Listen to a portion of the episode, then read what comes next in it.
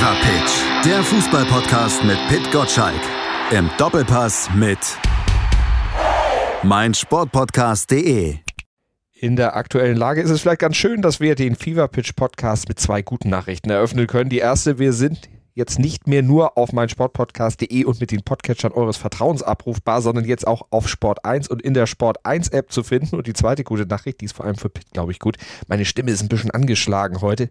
Pitt, du hast freie Bahn. Hallo.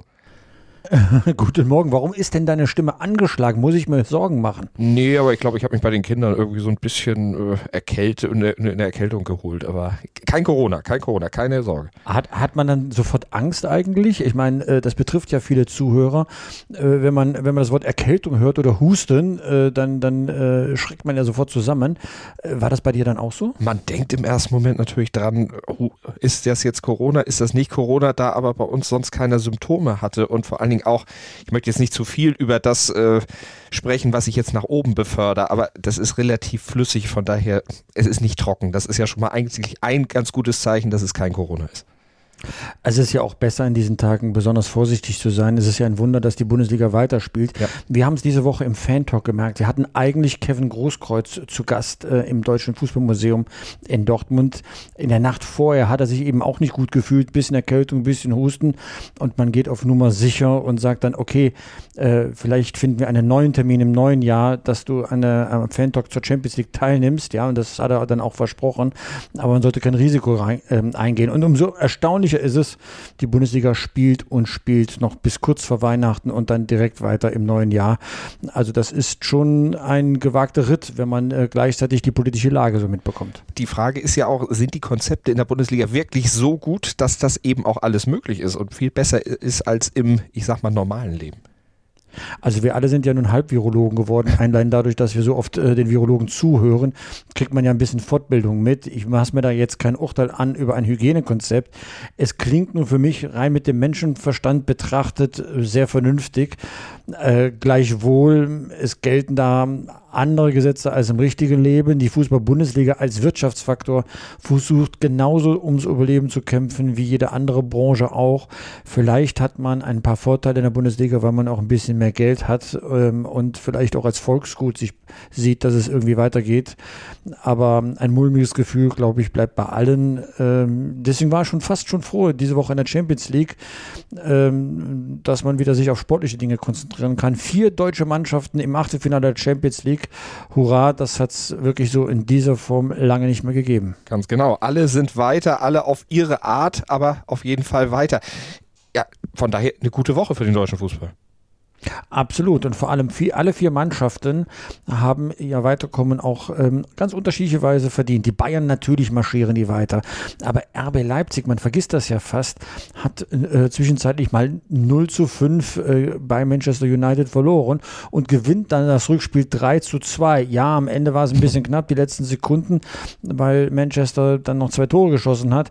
Aber mit diesem Engagement, mit diesem Mumm Fußball zu spielen gegen so eine ähm, Premier League-Mannschaft, dazu gehört schon etwas. Also auch verdient weitergekommen. Dann Borussia Dortmund. Man hat schon wieder fast vergessen, was für ein Stolperstart das, äh, das gewesen ist, äh, wie man reingekommen ist in die, äh, in die Champions League-Saison. Und man hat schon das Schlimmste befürchtet, ob wieder diese Transusigkeit äh, um sich greift, die man von Borussia Dortmund aus den vergangenen Jahren kennt. Und am Ende souverän Gruppenerster alles richtig gemacht, würde ich mal sagen. Ja, und dann Borussia Mönchengladbach, der Höhepunkt, wie ich finde, weil von denen hat man es am wenigsten gerechnet, wenn man in einer Gruppe spielt mit Real Madrid, Inter Mailand und Donetsk. Ja, ja man hat gezittert, weil man 0 zu 2 verloren hat, aber wie unfair wäre es gewesen, wenn Gladbach ausgeschieden wäre. Zweimal hat man 2 zu 0 geführt äh, zu Beginn der Champions League-Saison, nämlich gegen äh, Real Madrid und Inter Mailand. Dann jeweils äh, in der Nachspielzeit den Ausgleich kassiert. Unglücklich zu Hause gegen Inter Mailand 2 zu 3 verloren. Zwischen zwischenzeitlich Donetsk aus dem Stadion geschossen, geschossen 0 zu 6, 0 zu 4, also in Summe äh, 10 Tore geschossen gegen die Mannschaft. Also so jemand hat ja verdient, weiterzukommen. Als Gruppenzweiter, wunderbar, aber die Freude war riesengroß am Niederrhein. Das auf jeden Fall. Jetzt sagst du, das wäre unverdient gewesen, wenn sie nicht weitergekommen wären und fügst da die Tore in der Nachspielzeit an. Jetzt muss man aber auch sagen, ein Spiel dauert ja nun mal, ich weiß, in manchen Sendungen müsste ich dafür bezahlen, aber hier braucht keiner bezahlen. Dauert jemand 90 Minuten plus X. Und da muss man auch bis zum Ende dann auch den Fokus so halten. Das waren ja jetzt keine, keine geschenkten Tore in dem Sinn, dass da da irgendwas ah, Absolut richtig. Ich bin da total befangen, weil wenn äh, deutsche Mannschaften international spielen, dann oute ich mich auch gerne dann als, als Fan des Fußballs. Ja, ich habe ja immer zwei Sichtweisen auf den Fußball. Einmal als Journalist, sehr kritisch und analysierend. Das andere Mal bin ich aber doch Fußballfan und natürlich will man, dass die eigenen Mannschaften aus der Bundesliga möglichst weit kommen. Und äh, dann äh, bewertet man, wenn ich jetzt so etwas sage, dass es, es gehört sich eigentlich nicht, du hast völlig recht mit deiner Kritik, aber gehört sich eigentlich nicht, da ein bisschen enthusiastischer dann vielleicht die äh, Situation zu formulieren, als sie in der Wirklichkeit ist. In der Sache hast du komplett recht ist ja auch völlig richtig. Ich bin ja eigentlich auch Inter Mailand-Sympathisant, aber so wie die aktuell wirklich spielen, da fällt mir die Sympathie dann doch schon recht schwer.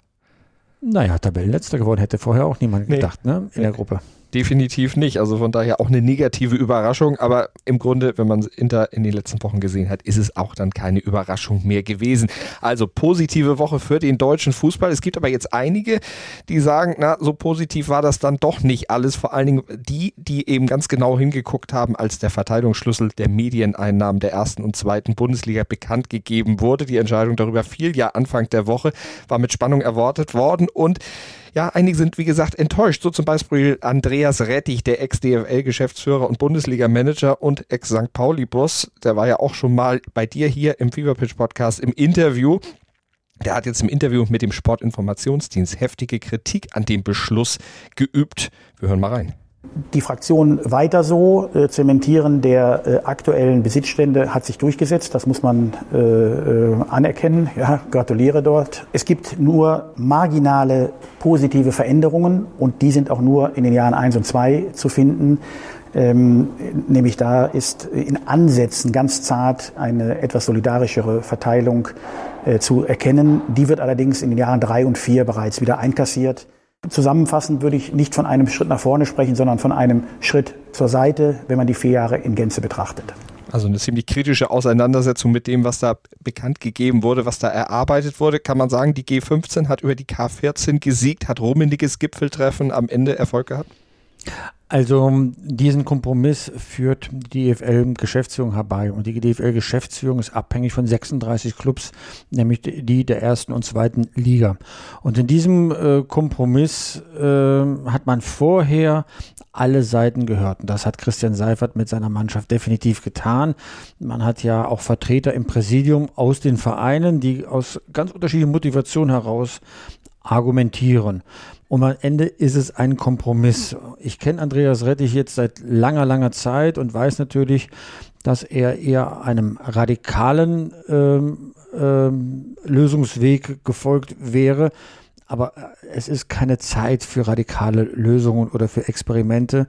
Es geht darum, die großen und die kleinen Vereine am Leben zu halten. Und deswegen sucht man solche Kompromisse. Es gibt ja insgesamt äh, vier Säulen. Die erste Säule über 50 Prozent wird komplett gleich verteilt über alle Vereine, also geteilt zwischen erster und zweiter Liga natürlich. Die zweite Säule fast genauso groß äh, und knapp über 40 Prozent wird nach Leistung verteilt, nach einem Fünfjahres-Ranking, so wie das auch äh, international äh, passiert. Und da muss man sagen, wird natürlich der FC Bayern immer den größten Batzen kriegen und nicht Arminia äh, Bielefeld. Dann kommt sowas dazu wie Nachwuchs und Öffentlichkeitsinteresse an den Vereinen, kleine Prozentpunkte und ja, in, in, Summe dann auch wieder 10 Prozent, aber kann man fast vernachlässigen. So, diese Schere, die man immer zwischen reichen und armen Clubs dann nimmt, die hat sich etwas äh, geschlossen. Äh, Bayern München wird nicht mehr das Vierfache vom Schlusslicht bekommen, sondern das Dreifache, wenn alles normal läuft. Und das ist jetzt auch grob gerechnet. Äh, hätte das, äh, sag mal, noch mehr geschlossen werden können? Ja, aber natürlich, hat er doch Andreas Rettich komplett recht. Aber er muss akzeptieren, dass nicht alles nach seiner Nase läuft und ähm, auch er nicht derjenige ist, der bestimmt, sondern das sind Mehrheitsverhältnisse in der Bundesliga. Die Vereine entscheiden darüber, was, äh, wie das Geld verteilt wird. Und da gibt es eine Mehrheit dafür, es so zu machen, wie es gemacht worden ist. Das mag er dann kritisieren, aber muss aber genauso nach meinem demokratischen Verständnis akzeptieren, dass äh, offenbar mehr Leute eine andere äh, Meinung äh, vertreten. Und äh, so ist es dann halt auch äh, gekommen, dass er sich immer ein Herz für die kleinen Vereine zeigt, ist bekannt. Daraus zieht er ja auch seine Legitimation, so zu argumentieren, wie er argumentiert. aber äh, die Mannschaften rund um den FC St. Pauli, um die, diesen Verein mal stellvertretend zu nennen, sind nicht das Maß aller Dinge. Ja, nochmal, hätte ich mir persönlich noch mehr Gerechtigkeit bei der Geldverteilung gewünscht? Ja, natürlich. Aber ich verstehe das Bestreben der Bundesliga, eine Kompromisslösung herbeizuführen. Das ist gelungen und das ist ein Kraftakt. Es hat viele Sitzungen gegeben im Hintergrund, um das sicherzustellen. Und das sollte man irgendwann auch mal akzeptieren. Aber er hat natürlich noch nachgelegt und auch erklärt, dass das, was da jetzt beschlossen wurde, ja, erstmal äh, hat so als Zuckerstückchen bezeichnet, was dann eben äh, hingeworfen wurde, um erstmal so ein bisschen nach außen hin Ruhe zu tragen. Aber er hat eine große Befürchtung. Deshalb befürchte ich, dass diese ungleiche Verteilung ähm, am Ende zu einer weiteren sich öffnenden Schere führt und gleichzeitig dann auch ähm, die Vereine, die diese Lücke ausgleichen wollen, in die äh, Hände von oder Arme von Investoren treiben wird, wenn sie sportlichen Erfolg haben wollen. Weil sie müssen letztlich ja genau diese, dieses Delta, was immer größer wird, in irgendeiner Form ausgleichen. Das ist durch kluges Management oder durch gute Trainerleistungen oder Nachwuchsförderung kaum noch zu schaffen. Er malt das Schreckgespenst, der böse Investor. Ja, und also dann kommt halt ein Investor. Manche nennen es Sponsor, manche nennen es Investor, jemand, der Geld bringt und es liegt am Verein, äh, in welche äh, gesellschaftsrechtliche Konstellation er äh, sich begibt. Und darüber entscheiden in letzter Konsequenz die Mitglieder. Es wird keine Ausgliederung eines Bundesliga, äh, einer Bundesliga-Profi-Abteilung geben, wenn nicht die Mitglieder äh, zustimmen. Und das kann dann jeder Verein bitte schön noch für sich selbst äh, entscheiden. Dafür brauchen wir keine ideologische Ausrichtung, auch nicht, wenn man meinem von mir sehr geschätzten Andreas äh, Rettich, ja. Äh, das sollte, ne, da habe ich schon Streitgespräche mit ihm drüber geführt, ja, also immer versöhnlich, also so wie man beim Fußball halt redet, ja. Aber das sollte jeder Verein auch mal für sich selbst äh, entscheiden können, welche Lösung es gibt. Da gibt es Vereine, die machen eine AG, manche bleiben lieber ein FV. Ähm, und äh, ich habe bisher ähm, erlebt, dass jede Gesellschaftsform Vor- und Nachteile hat und in der Praxis tatsächlich auch äh, manchmal nach oben und manchmal nach unten geführt hat. Ja, also es kann ja nun niemand sagen, dass der EV die einzige Lösung ist, also ein eingetragener Verein zu bleiben. Siehe Schalke 04. Und genauso gibt es Vereine, die einen Investor geholt haben und äh, riesige Probleme bekommen haben. Hamburger SV. Es kommt eher darauf an, wie man mit diesem Geld umgeht und welche Managementqualitäten da hat. Na, und da gehört Andreas Rettich jetzt zu denen, die ja noch nicht deutscher Meister geworden sind. Ja, also wenn ich mir dagegen mal Max Eberl angucke, der zwar auch noch nicht Meister geworden ist, aber wie der aus einem Kellerkind der Bundesliga eine Mannschaft geformt hat, die etwas Historisches geleistet hat, nämlich zum ersten Mal in die K.O.-Runde der Champions League ein, äh, eingezogen ist, ja. Das ist ein Manager, wie, der aufzeigt, auch allen anderen Mannschaften, wie man mit bescheidenen Mitteln, und Mönchengladbach ist kein großer Verein, ein großer Traditionsverein, aber kein großer Verein im, äh, in, bezogen auf die, auf die Umsätze, die man, äh, die man generiert, wie man trotzdem oben zum oberen Drittel ähm, äh, dann sich dauerhaft etablieren kann. Und da muss man Mut haben, da muss man auch mal den Mut haben, einen erfolgreichen Trainer wie Dieter Hecking wegzuschicken, weil man sagt, das ist nicht der Fußball, der uns in Zukunft den Erfolg bringt. Ne? Ähm, und holt dann Marco Rose, einen Bundesliga-Debütanten, der es schafft, ähm, diese Mannschaft neu zu erfinden, mehr aus den Spielern zu holen, damit eine bessere Mannschaft zu formen und jetzt in dem Achtelfinale der Champions League steht. Das alles ist das Werk von Max Ebel und da gibt es Vereine, die bessere Voraussetzungen gehabt haben. Ich denke jetzt an Schalke 04 und die haben es äh, nicht geschafft. Und das gehört eben auch mit zum Spiel äh, der Bundesliga dazu, dass Mannschaften, ich erinnere jetzt mal an Eintracht Frankfurt, innerhalb von zehn Jahren zu einem Lieblingskind der deutschen Fans äh, geworden ist. Also ganz großartig. Und äh, andere Vereine eben, ich will nicht sagen verhungert, aber doch zumindest ins Niemandsland der Liga, womöglich sogar in die zweite Liga abgestiegen ist. Manche müssen sich in der zweiten Liga neu erfinden. VfB Stuttgart, hervorragender Fußball, den die jetzt in der Bundesliga zeigen. Aber bis man dahin gekommen ist, gehörten auch zwei Abstiege.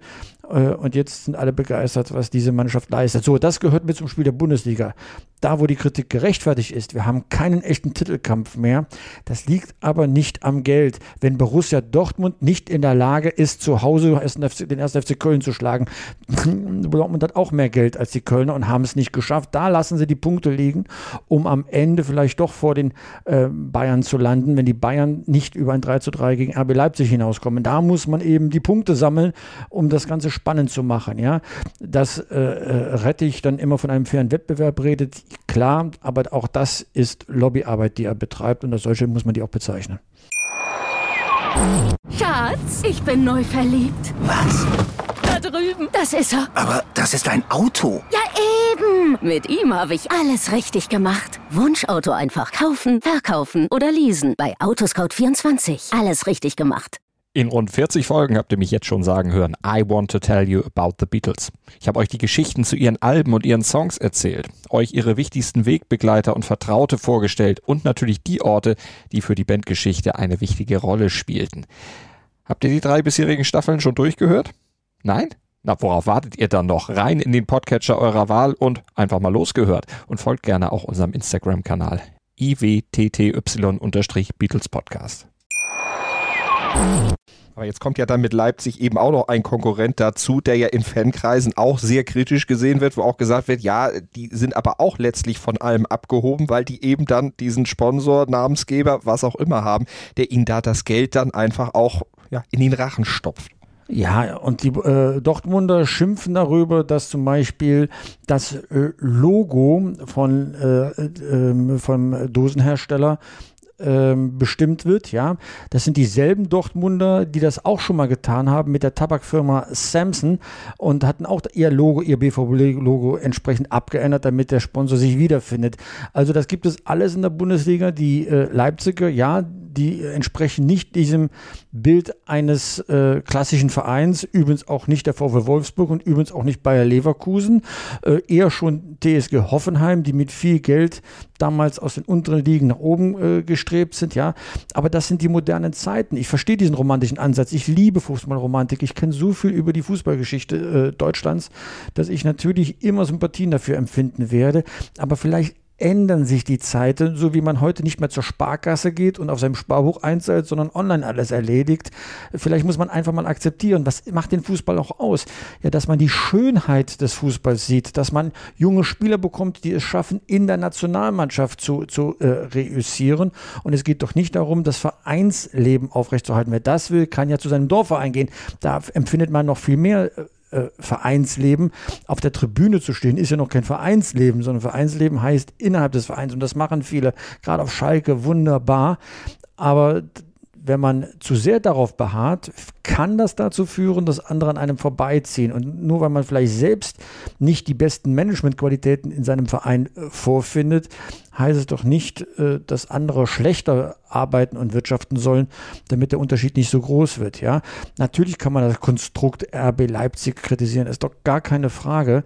Aber man muss auch anerkennen, dass die wunderbaren Fußball zeigen und uns erfreuen, wenn wir den Fernseher einschalten oder wenn es dann irgendwann wieder möglich ist, in Stadion gehen und diesen Kick dann äh, da sehen. Also ich glaube, dass RB Leipzig eine Bereicherung für den Bundesliga-Fußball ist und das hat nichts damit zu tun, wenn so Vereine wie MSV Duisburg, um mal dabei zu bleiben, ehemaliger Bundesligist und Traditionsverein in der dritten Liga dahin dümpelt. Dafür kann RB Leipzig nun wirklich nichts. Zumal ja auch viele, die das Konstrukt Leipzig und überhaupt das Geschäftsgebaren im Fußball kritisieren, dann manchmal auch einem Verein äh, anhängen, der ja zumindest als Aktiengesellschaft jetzt auch mit dem normalen Verein nicht sonderlich viel mehr zu tun hat. Ja, also ähm, ich kenne diesen Argumentationsstrang und verstehe auch die Gegenargumente, dass es halt schon einen Unterschied macht, ob du am Ende des Tages von den Mitgliedern bestimmt wirst, die äh, demokratisch abstimmen darüber, was mit dem Verein passiert oder ob du quasi eine Handvoll Mitglieder nur hast, die, sie, ähm, die einen Verein übernehmen, ausrüsten, das Ganze als Marketingmaßnahme begreifen und eben nicht als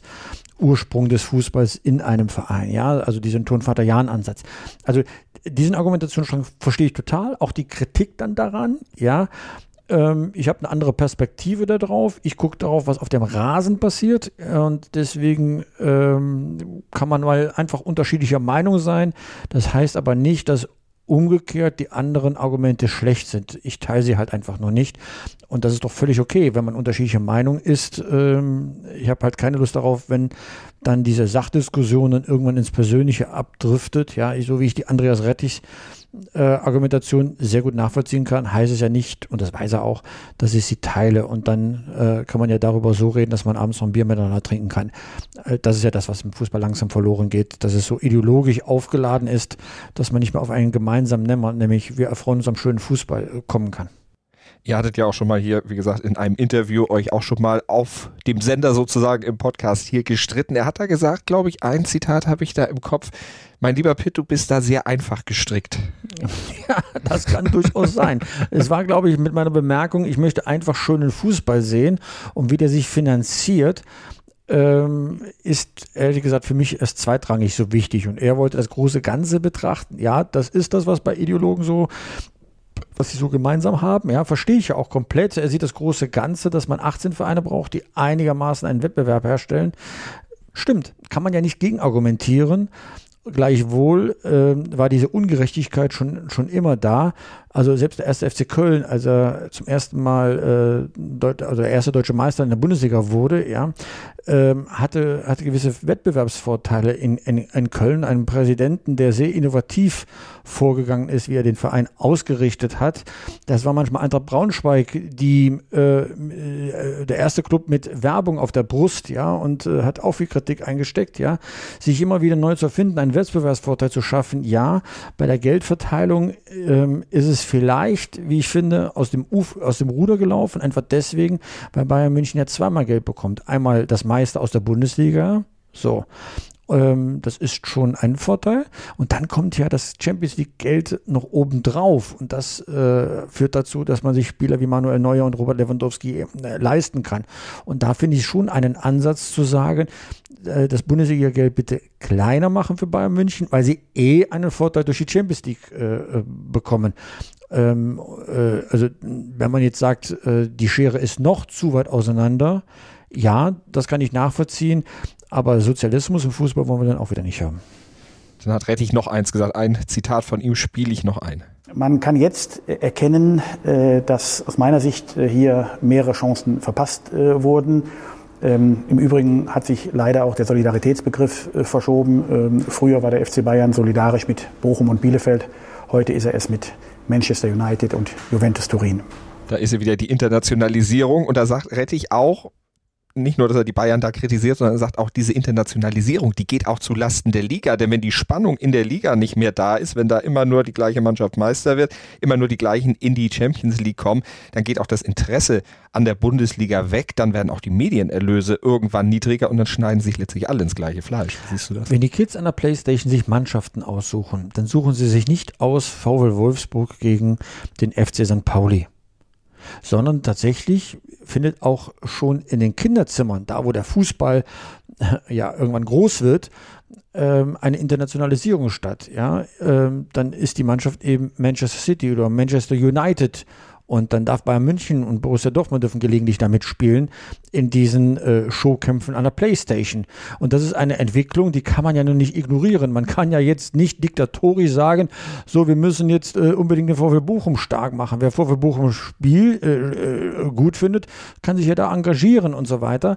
Aber äh, diese Internationalisierung, die wird nicht diktiert, sondern die wird, äh, die entsteht ganz einfach und sie entsteht schon vom Kinderzimmer und wird hinausgetragen bis zu den Erwachsenen inzwischen, dass man einfach den schönsten Fußball sehen kann. Und der Fußball von Manchester City ist halt vielleicht schöner als, ähm, als bei anderen äh, Vereinen, die in der Bundesliga eine große Historie haben. Das ist eine Entwicklung, die ist auch noch nicht abgeschlossen. Ich habe auch keine Lösung dafür, um Gottes Willen. Aber man kann jetzt nicht sagen, ähm, ähm, dass, äh, dass da eine Lösung verpasst worden ist. Eine Lösung verpasst man jedes Mal, wenn man einen Kompromiss findet, wenn man nicht zu 100% Recht bekommt. Klar, logisch. Dann gucken wir mal, wie die Diskussion dann in den nächsten Wochen, Monaten und Jahren noch weitergeht, weil das war natürlich noch nicht das Ende der Fahnenstange. Da wird noch ein bisschen was kommen.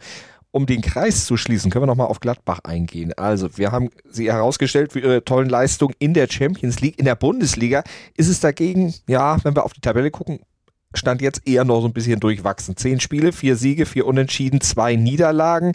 Platz sieben aktuell, 16 Punkte und viele Spiele vor allen Dingen auch auf der Zielgeraden dann auch noch wieder verloren oder beziehungsweise Punkte abgegeben, gar nicht verloren, sondern Punkte eben liegen gelassen. Äh, hängt das aus deiner Sicht mit der Doppelbelastung und der ja noch nicht so verinnerlichten Doppelbelastung bei Gladbach zusammen?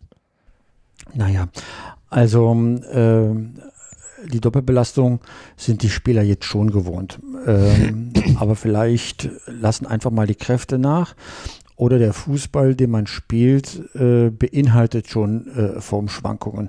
Also das erlebt man ja bei manchen, bei manchen Mannschaften. Bayern München schießt vorne wieder Tore, aber wenn du sehr offensiv bist, weil du sehr hoch attackierst, bist du hinten anfällig und kassierst auch viele Tore. Siehe 3 zu 3 gegen RB Leipzig.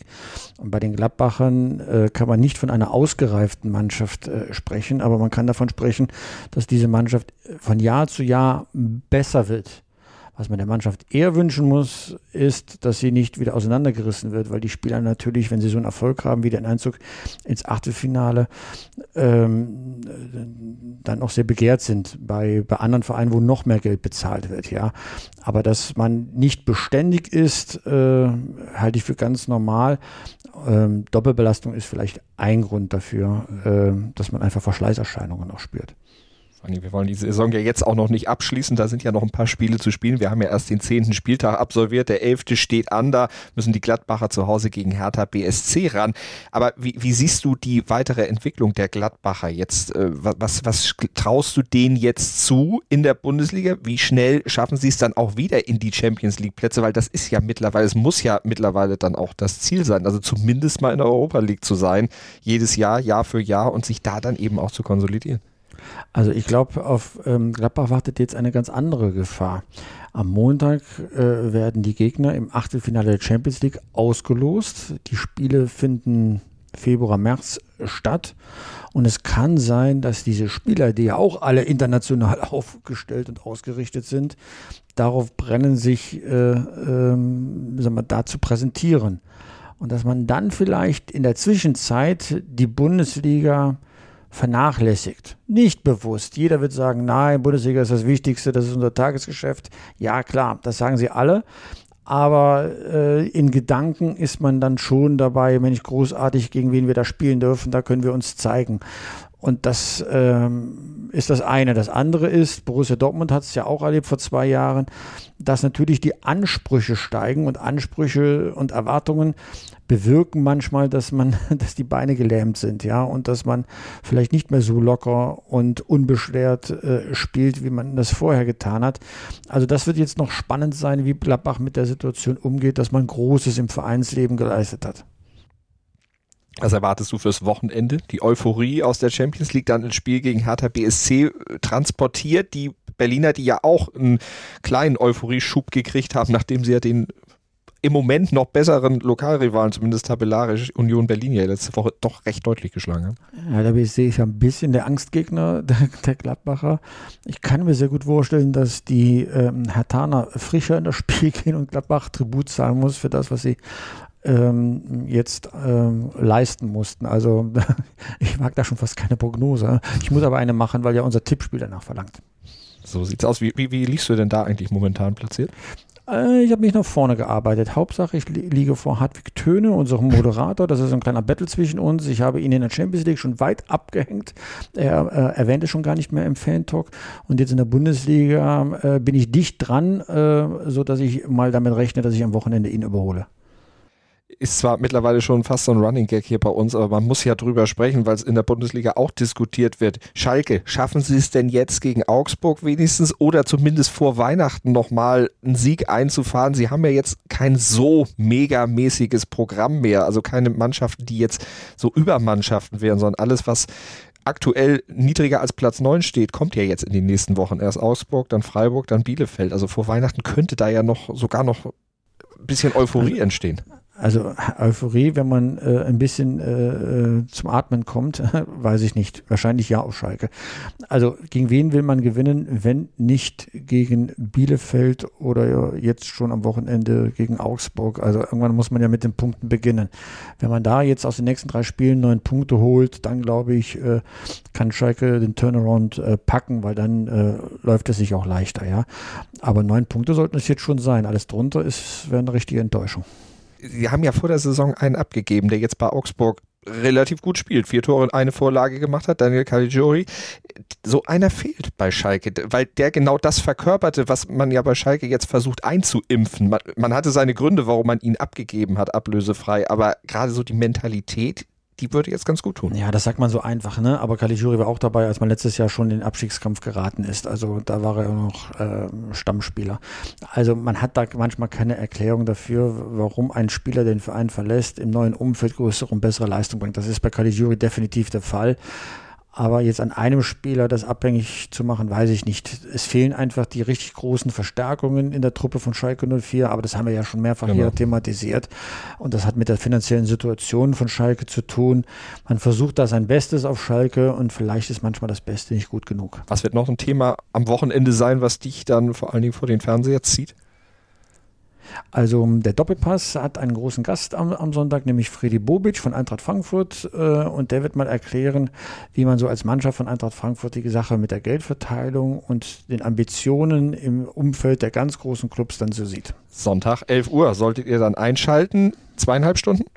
Zweieinhalb Stunden und dann euch die Zeit für den Doppelpass nehmen. Ab Montag dann wieder 6.10 Uhr natürlich den Feverpitch Newsletter lesen, wenn ihr ihn abonniert habt unter newsletter.pitgottschalk.de und dann nächsten Donnerstag sind wir dann auch mit dem Podcast schon wieder da. Nicht mehr nur auf meinsportpodcast.de oder mit dem Podcatcher eurer Wahl zu hören, sondern mittlerweile ja auch in der Sport 1 Welt angekommen. Dort könnt ihr ihn auch ganz bequem dann mit der Sport 1 App hören. Ja, macht das reichlich, gebt uns Feedback und dann freuen wir uns auf die nächste Woche. Danke dir, Pitt. Ciao, ciao, Malte. Schatz, ich bin neu verliebt. Was? Da drüben. Das ist er. Aber das ist ein Auto. Ja, eben. Mit ihm habe ich alles richtig gemacht. Wunschauto einfach kaufen, verkaufen oder leasen. Bei Autoscout24. Alles richtig gemacht. Wie baut man eine harmonische Beziehung zu seinem Hund auf? Puh, gar nicht so leicht. Und deshalb frage ich nach, wie es anderen Hundeeltern gelingt, beziehungsweise wie die daran arbeiten. Bei Iswas Dog reden wir dann drüber. Alle 14 Tage neu mit mir, Malte Asmus und unserer Expertin für eine harmonische Mensch-Hund-Beziehung, Melanie Lippisch. Iswas Dog mit Malte Asmus. Überall, wo es Podcasts gibt.